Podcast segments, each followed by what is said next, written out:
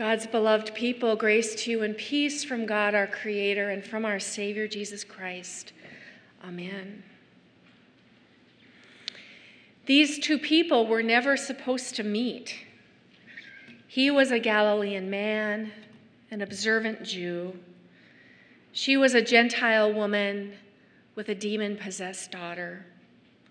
All of the lines of culture and propriety, and yes, even prejudice, were drawn to keep them from interacting with each other. Society itself was structured to keep them apart. Yet here they are in this text together. And from what I see in their encounter, Jesus and the Canaanite woman had more in common than anyone may have guessed. They were both boundary crossers, people who were willing to color outside of the lines. This story takes place not in Galilee, Jesus' homeland, but in the district of Tyre and Sidon. He and his disciples had crossed into Gentile territory, into a region where they, as Jews, were a minority. Gentile customs were not in sync with Jewish laws, particularly dietary laws. Jews had to be mindful and vigilant when traveling to these territories if they wanted to remain faithful to their religious practices. This might be one of the reasons they didn't intermingle much. But Jesus and his friends chose to go there. They took that risk. And almost immediately they were approached, perhaps even accosted, by a Gentile woman in deep distress. Have mercy on me, Lord. Heal my daughter, she cried out to them. Have mercy on me. It wasn't customary behavior. She was a desperate mother. Her child had been seized by something she could not understand, something no one of her day understood, something frightened and foreign and beyond her ability to fix. If you've ever waited in an ER in the middle of the night with your child, not knowing what was wrong, completely dependent on someone to help you, you have had a taste of her experience. She shouted at Jesus, pleaded with him, made everyone in the crowd, including his disciples, feel irritated and uncomfortable. Her disregard for societal norms was born of her desperation. In a somewhat surprising response, it was Jesus who named the boundary that existed between them. He stated it out loud I have come here to reach out to Jews. But the woman persisted. She drew even closer to him, kneeling at his feet. Lord, have mercy. Again, Jesus named the boundary. These promises belong to the children of Israel. I'm not sure why Jesus responded this way. It seems out of character for him. And it seems that she knew that too, because she was having none of it. Surely, Lord, she said to him, there is enough of God's healing mercy that my daughter and I could have a tiny morsel, a crumb. The audacity of this woman is extraordinary. Even though this was not her tradition, she had a hunch about God's mercy. She suspected that it was not a scarce commodity reserved only for a special few. She hoped and prayed that there was enough for everyone. And she was right. When Jesus saw her faith in God's healing mercy, his eyes were opened.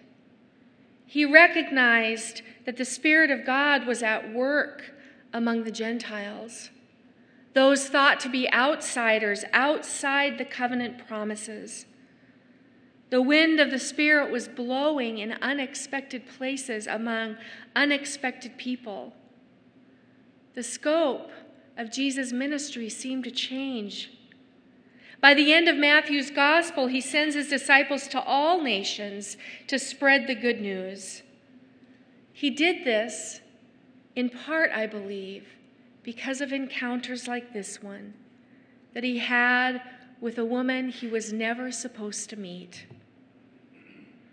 Stories like this one are part of what inspired St. Paul and his companions to venture into Gentile communities around the Mediterranean with the gospel message.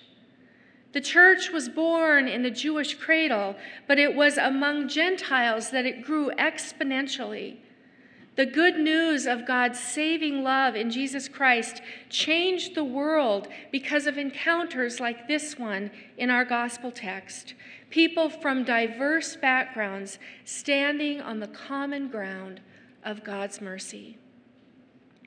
It makes me wonder how many opportunities for healing and transformation we miss because we spend so much of our time with our own tribes.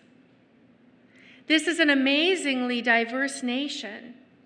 And yet, research shows that we Americans erect our own boundaries, we draw our own lines, we sort ourselves into communities of like minded people, choosing neighborhoods and schools and congregations where people think and act and look like we do.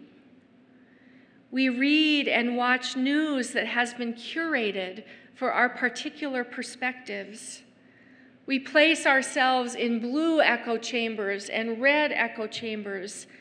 We are incredibly fortunate that the laws of our land support free movement, free interaction, but our customs and the daily habits of our heart do not. A sad result of this self sorting is that, like in Jesus' day, prejudice is allowed to thrive. We saw evidence of this in Virginia a week or so ago. A particularly virulent strain of prejudice and hatred was on display. It was nothing new or creative, the same old hateful scapegoating rhetoric that has been around for centuries. But what makes me heartsick, and what I hope disturbs you as well, is that this rhetoric is spewed in the name of Christianity. This is not a red thing or a blue thing. It does not belong to Republicans or Democrats or anything in between. You and I are Christian people. We have been joined in body, mind, and spirit to Jesus Christ. When his name is used for evil, it is important for us to speak out without equivocation. White supremacy is a sin. Anti Semitism is a sin. We worship one who on the cross exposed the evil of scapegoating, who opened his arms to share the forgiveness and mercy of God with all people. We belong to one who was raised from the dead, who has brought us into his resurrected life, where all of us stand on common ground the ground of God's mercy and love. And so, like the woman in our text, I pray for mercy. Kyrie eleison, Lord, have mercy on us. Deliver us from the prejudice and bitterness and blame that can possess us like demons. Forgive us when we sow seeds of supremacy or exclusion.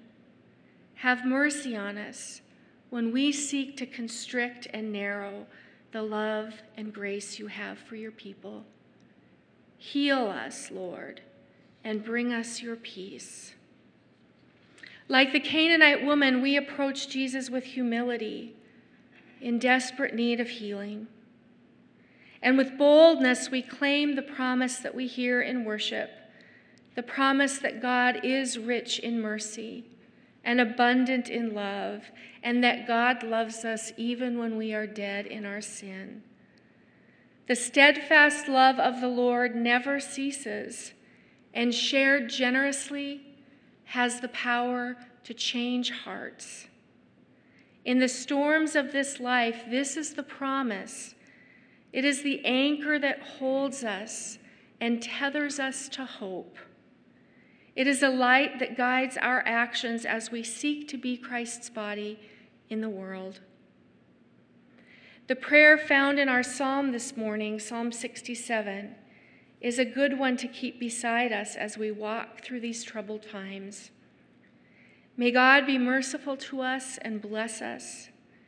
May the light of God's face shine upon us. Let your way be known upon the earth, your saving health among all nations. Let the peoples praise you, O Lord. Let all the peoples praise you. Thanks be to God. Amen. We